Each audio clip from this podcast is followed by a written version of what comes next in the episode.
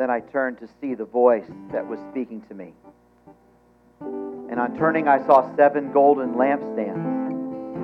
And in the midst of the lampstands, one like a son of man, clothed with a long robe and with a golden sash around his chest. The hairs of his head were white, white like wool, like snow. His eyes were like a flame of fire. His feet were like burnished bronze refined in a furnace. And his voice was like the roar of many waters. In his right hand he held seven stars.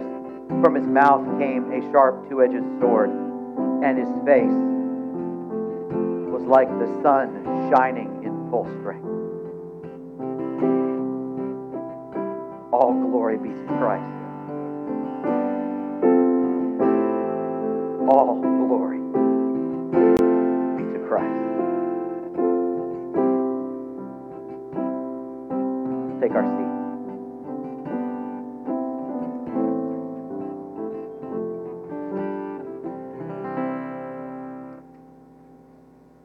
I feel impressed this morning to move us quickly to what the Lord would say. Um, so I'm going to dismiss the kids. You can head to children's ministry. And I want to let the adults in on what I'll request that you pray for right now. Um, I see the Lord standing among his churches to speak. And I want us to hear. I want him to speak so that we hear. We're going to read this morning the, the message that he had to the to the church of Ephesus, but there is there is a message this morning for the church in Spotsylvania. Because the Lord, all glory be to Christ, stands with sword in his mouth and eyes like burning fire and his face radiant as the sun to address us. And I can hardly stand.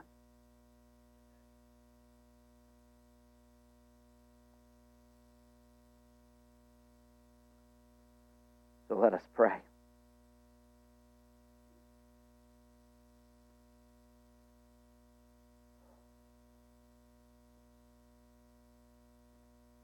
Lord, I, I pray that as you speak, because you do speak through your word. Yours is not a failure of speech.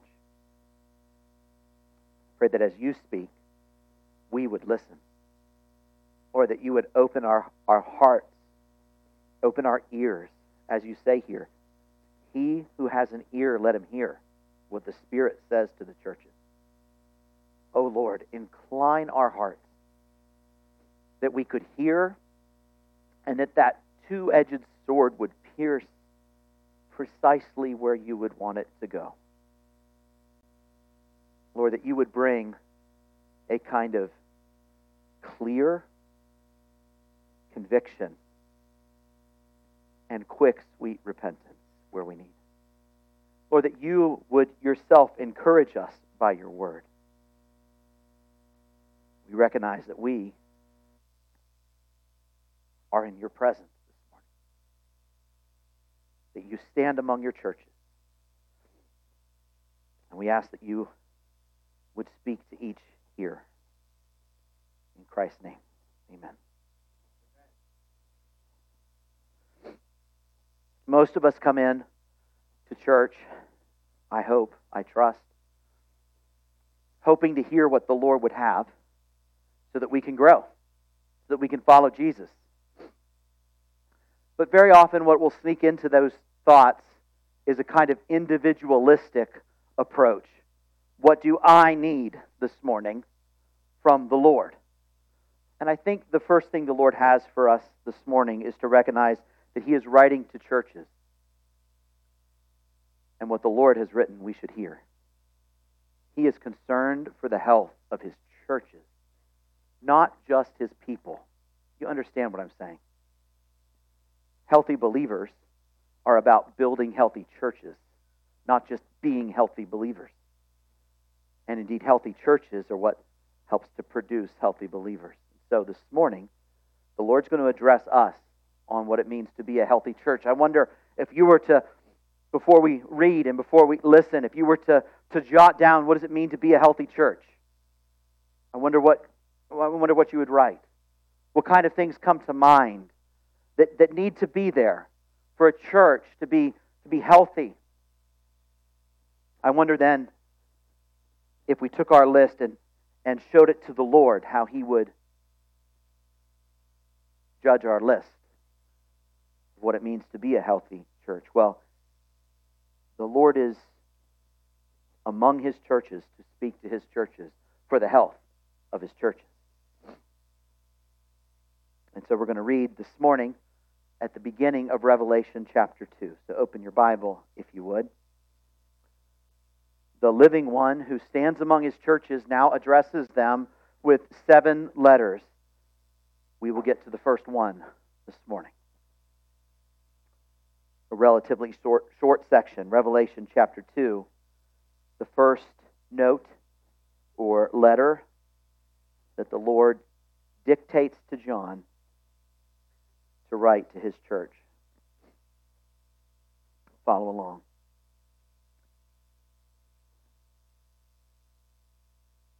To the angel of the church in Ephesus write, the words of him who holds the seven stars in his right hand, who walks among the seven golden lampstands.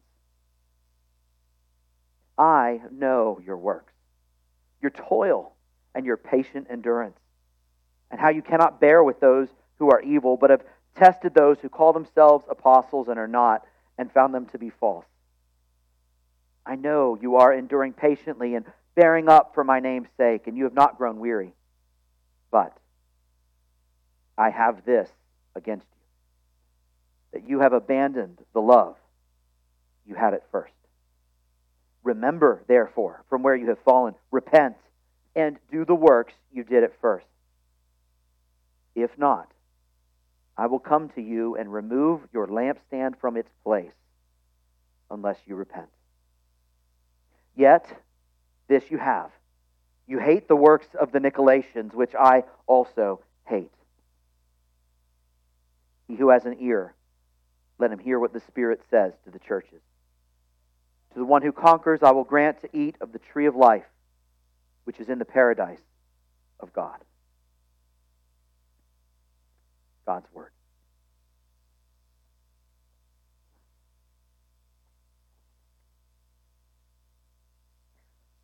Section begins with Christ reminding us just of who's talking, as he says, the words of him who holds the seven stars in his right hand and who walks among the seven lampstands. This shows the intimacy with which Christ is connected to his church.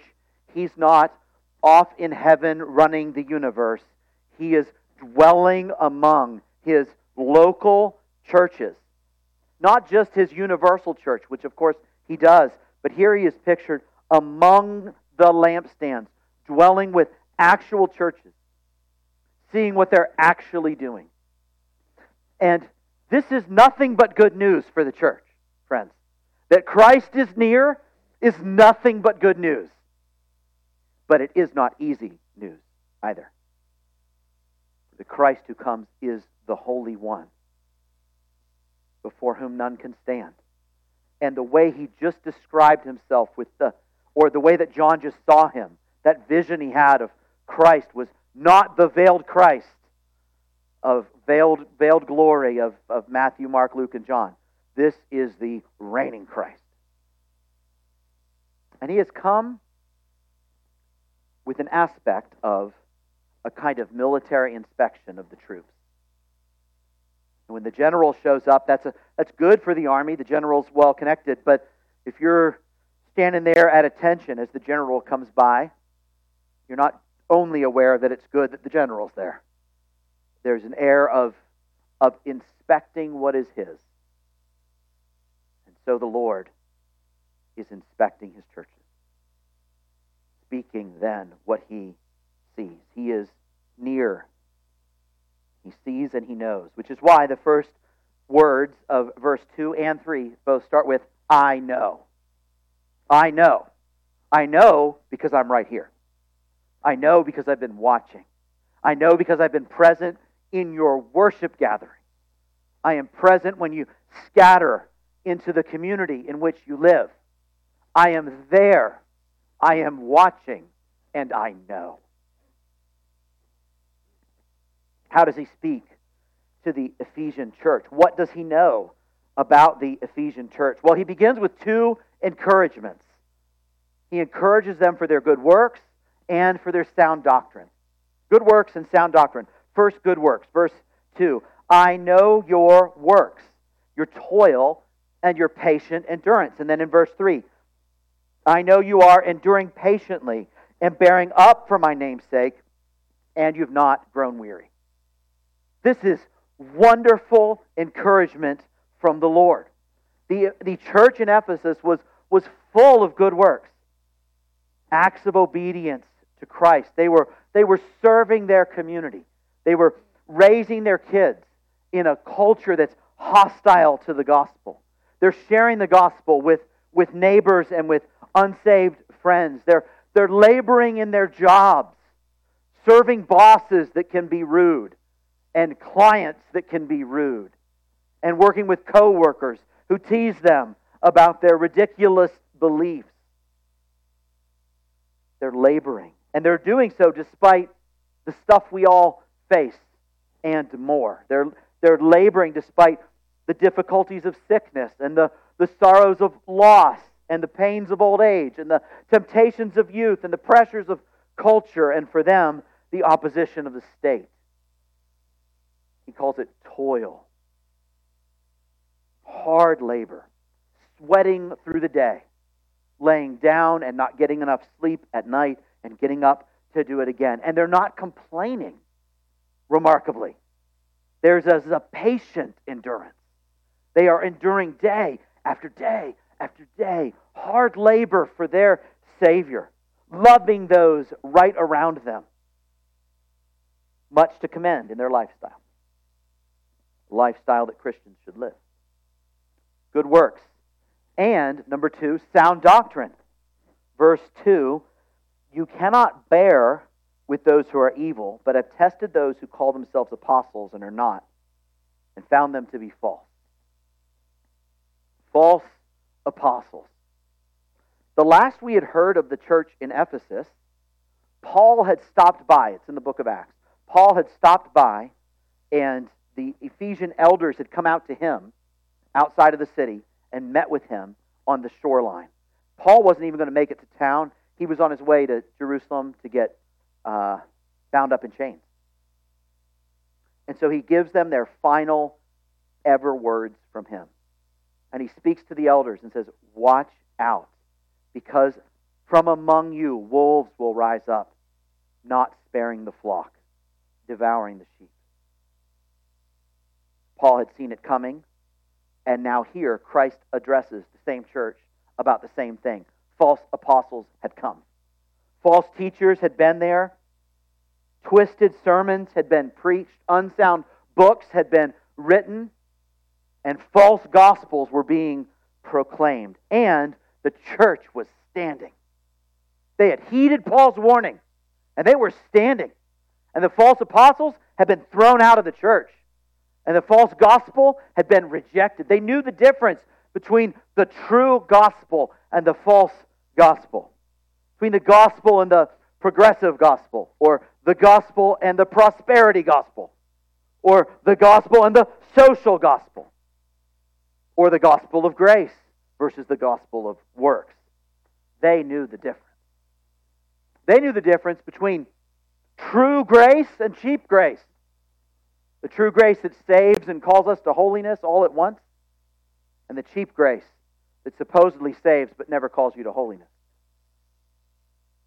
This was a discerning church. They held fast to the truth of Christ, to the truth of His Word. Then down in verse six, yet this you also have, you hate the works of the Nicolaitans, which I also hate. Now, the Nicolaitans, we don't have a whole lot of historic information about them. but it seems as though they were teaching a kind of cheap grace gospel that essentially said, just add Jesus to your life and you can call yourself a Christian. You don't have to change anything. We may not have a lot of details about this, but the fact that Jesus says he hates their works. This was a gospel of syncretism that would basically say, you can go to church and call Jesus is Lord on Sunday, and then all week you can proclaim Caesar is Lord and get along in your society just fine. No worries. You can, you can worship Christ on Sunday and you can go offer incense to Artemis throughout the week. You, you can worship Christ on Sunday and, and go live a promiscuous lifestyle. You can celebrate homosexuality. You can walk in heterosexual immorality. And you can still be Christian. Syncretism. Jesus hates those works. The gospel that saves is the gospel that transforms. The Lord who saves us, saves us to make us holy. He does not save us because we're holy. Heaven. But He does save us to make us holy. And the church had clung to this truth. Picture this. The church had clung to this, even as supposed believers had been tempting them over and over with the ability to live and blend in with the culture around them. They, they excluded then from their number those who claimed to be Christians but weren't living like Christians should live. You should read church discipline into this. They had, they had pushed them out. The false apostles weren't attending church anymore. They also had been pushed out, called to repent, and then exposed as false teachers. Ephesus was a war zone. They had done battle, and Jesus commends them for the fight. But, perhaps not hard for us to imagine, as they struggle through these temptations from the world and people calling themselves Christians, tempting them away from Christ, and then false gospels being proclaimed, and the need to just fight and fight and fight, their love began to take hit.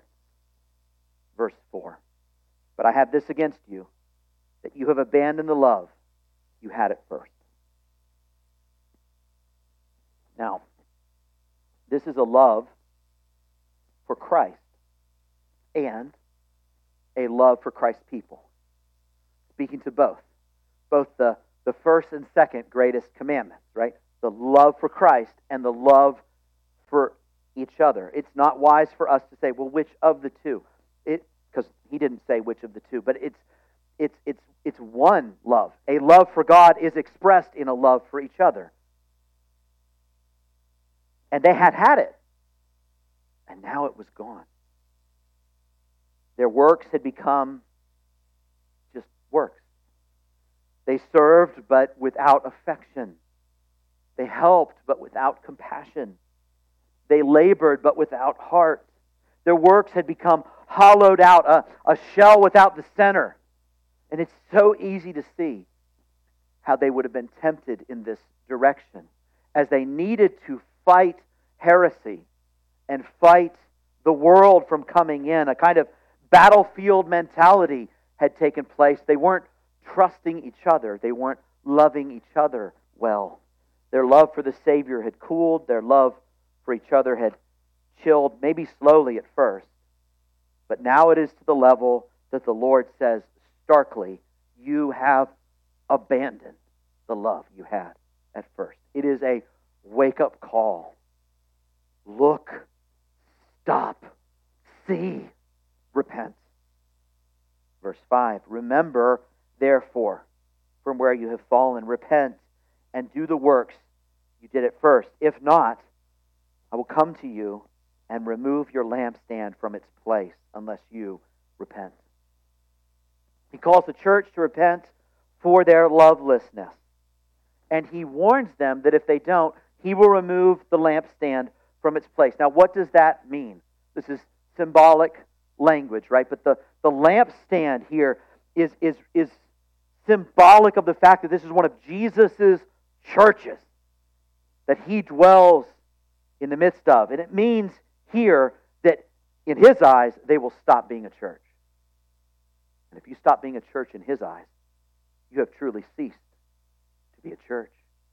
He will remove from them the power of the Spirit. He will remove from them the presence of Christ, who only dwells among the lampstands. The light of the world would be gone. They would no longer represent him. Now, there may still be some structure in place. A building with a steeple may still be there. A road sign that says church on it and a community reputation. But there would be nothing of reality inside. So to review, Ephesus defended sound doctrine. Ephesus abounded in good works. And Ephesus lacked in love. Let us give an ear to what the Spirit says to the churches here. How would the Lord speak here? Where would he commend us? Where would he warn us? Well, Ephesus defended sound doctrine. We are called to defend sound doctrine. We're called to preach from this book alone.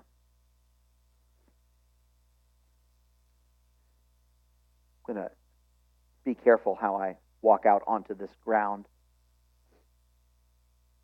I think we defend sound doctrine here. To the extent that we do, that is a gift of those who've come before, who delivered to us the gospel of Christ, that we could celebrate it together. Praise God for that. And at a time when that is not the norm in our culture. The culture pushes hard for churches to compromise. To compromise on the authority of the Scripture. To compromise on the roles of men and women. To compromise on the categories of gender. To, co- to compromise on sexual practices. The pressure of the world and the culture is strong, and sadly, many, many churches have fallen. Many have abandoned the Word. Many have reduced their dependence on the Word. And horribly, in Spotsylvania right now, many a pastor stands out, stands up to preach without a Bible.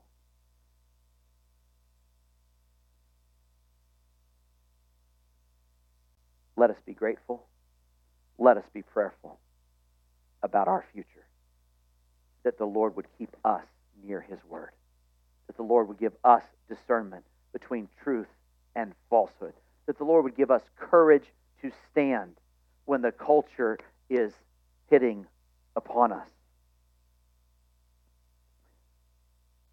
May this pulpit be destroyed and this tongue silenced before the Word is lost from this place.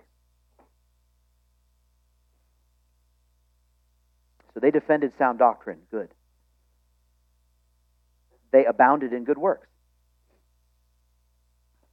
I don't know how to compare us to the Ephesian church. We know very little about their works, but even if we knew more, I don't think the point is to compare us with the Ephesian church. As much as to hear this as a word both of encouragement and exhortation from the Lord. I say encouragement because I cannot stand here and preach to this church as though there are no good works going on among you and through you and because of you. Very much like what I imagine the Ephesian church was doing. You are serving your community. You are raising your kids to follow Christ in the middle of a hostile culture. You're sharing the gospel with your neighbors, your friends that don't know Jesus. You're laboring in your jobs with diligence and with excellence to serve those that, that are your clients and to work hard for your boss and to try to make Jesus be known some way in the way that you're doing that. And you're doing that despite the difficulties of being sick and the pains of old age and the temptations of youth, the pressures of the culture. To God be the glory. And let's keep going. Let's keep going, friends. What does it look like to run hard? To patiently endure. That involves a long run. And so my, my prayer is that the Lord would strengthen us to continue in our run. I'd like to spend the most time on just the third one here. So they defended sound doctrine, abounded in good works. They lacked in love.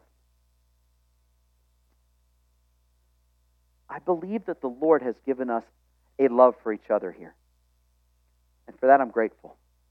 I don't see this as an immediate current failure of our church. But I do see it as a current threat for our church. How strong is our love for Christ? How strong is our love for each other?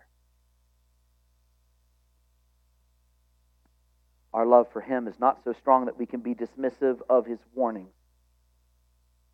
Is our love for each other so strong that one conflict tomorrow wouldn't put it sorely to the test? So let us hear the warning that Christ gave to the Ephesians, and it is compelling to me. Because particularly I do think we're, we're pursuing sound doctrine. I think we're known for that, as pursuing sound doctrine. Good. But here's what he said to Ephesus. Sound doctrine? Check. Good works? Check. No love? No love? No love? No church.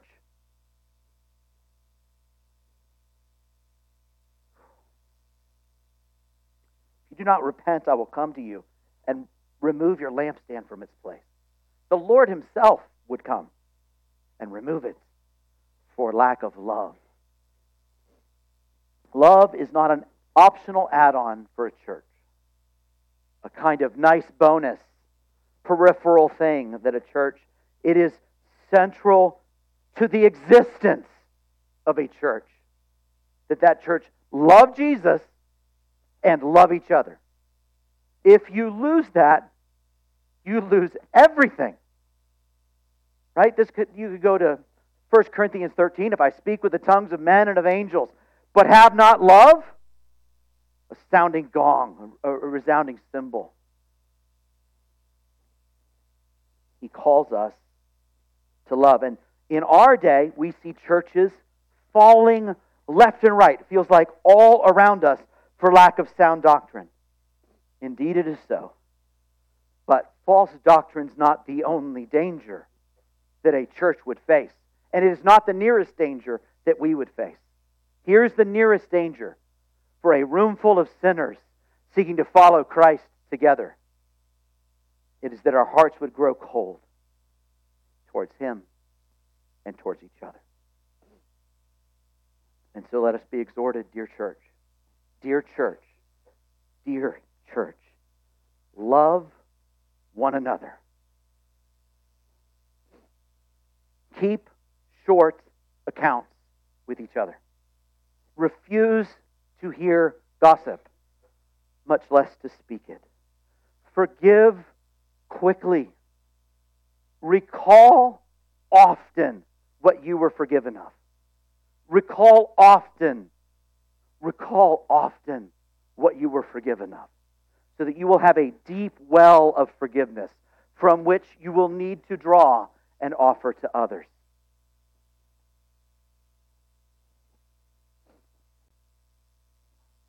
Let us act like men. Let us act like women. This is no time for a middle school mentality to relationships.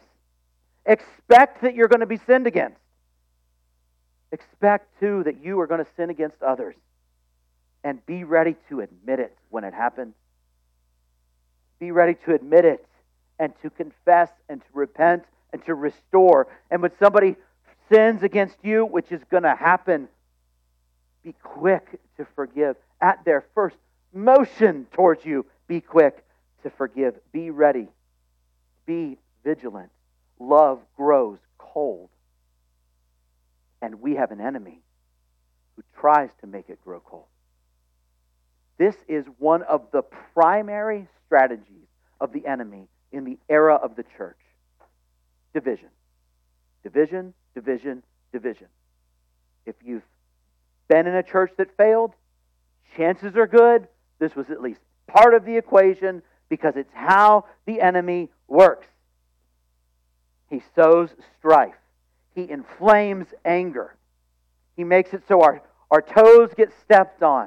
And here's what most mature Christians do. Mature. They don't lash out in anger because their toes got stepped on. And feeling good that they haven't lashed out, they simply withdraw. And their love grows cold. Friends, this is a danger for the church, that our love towards each other would grow cold.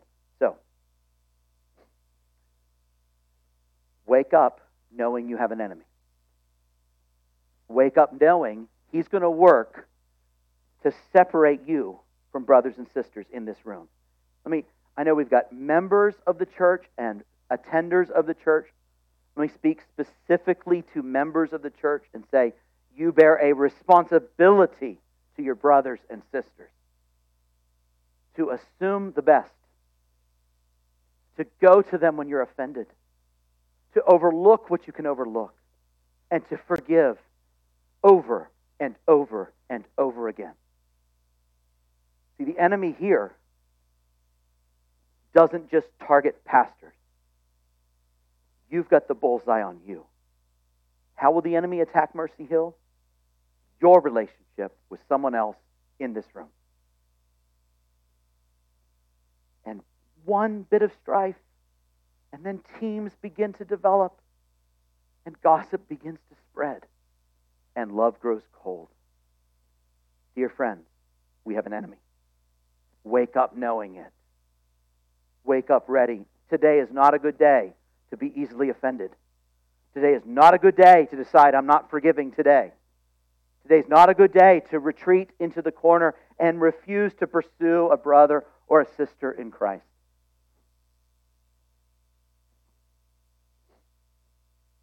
So, let us cultivate and maintain and vigorously defend a love for each other. And let us cultivate and maintain and vigorously defend a love for our Savior as well. This, this is where it all starts right here. Our love for Christ. This is it. You have a love for Christ, that's going to overflow into sound doctrine. You're going to love sound doctrine. You have a love for Christ, it's going to overflow into good works throughout your life. You have a love for Christ, that's going to overflow in your love for each other. And so, friends, let us love our Savior. This morning's time of worship with you was so sweet, as I just heard coming over my head the voices, the voices, the voices of those who love Jesus. Oh, let us love Jesus together, because this preserves and protects and keeps us, and frankly, He's worth loving. So how, how do we cultivate a love for Christ? Cultivate a love for Christ by contemplating His love for you. That's how we do it. Contemplate again and again and again. Go back, go back to that well and recall, what have you been forgiven of? Recall the magnitude of His grace. We have no Savior that is simply a dispenser of doctrine, though He is the truth. We have no Savior who simply calls us to good works, though He is our master. We have a Savior who's our Savior, who while we were His enemies, came running after us. What goodness of God. While we hated God and hated one another, Christ came and bore our sins upon His body on the cross. Jesus, thank you. Jesus, thank you. May our care groups be places of worship, where we gather yet again to say yet again, Jesus, thank you. And we gather together on Sunday, may, may the praises of Christ resound in this room. Jesus, thank you. That our love for Christ would be rekindled. This is not a one-time thing, right? This is the tending of a campfire throughout the night, the long night of this life. Adding a little more fuel, adding a little more fuel, getting up again and adding a little more fuel, because it tends to go out over time. Don't forsake the gathering together, that together we could pursue Christ and love Him more as long as it's called today. He ends with a promise, not a rebuke. He who has an ear, let him hear what the Spirit says to the churches. To the one who conquers, I will grant to eat of the tree of life, which is in the paradise of God. Now, some are going to immediately have big theological questions about this kind of a promise. Are, are you saying we're saved by works? No. Jesus is not saying that we're saved by works. All right? He knows the gospel. All right. But the but the The gospel that saves is the same one that transforms. And he's speaking now to those in the trenches, to those who have, have fought heresy and have sought purity and are now being called to love each other. And he says to those weary saints, oh, have I got something in store for you? Oh, when you conquer, you're not going to believe it. You're, you're going to get to eat of the tree of life that's in the The paradise of God. You, you hear the Genesis echoes there, right? This was the tree of life that they were not allowed to eat from in the garden. God threw people out of the garden, put angels up at the gates so that they could not enter and eat of that tree of life and live forever. That tree, he promises. That eternal life in the paradise and presence of God Himself. What hope we have, dear friends. So, as we seek to labor, as we seek to love each other, as we seek to love our Savior, let's keep our eyes up ahead. There's not that many days left, friends. Not that many days you have to forgive. Not that many days you have to labor. Not that many days you have to seek to love Christ by the eyes of faith. The eyes of sight are coming. And that day is coming. And that day will make all of these days pale. Lord, speed that day. Worship team, come on up.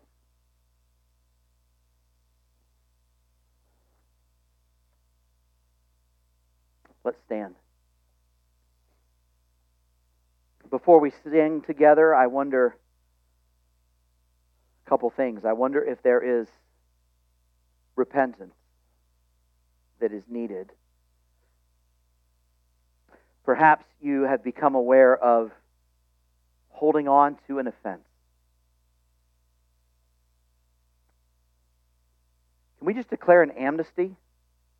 Somebody comes to you and repents of something, you ready to forgive? All right?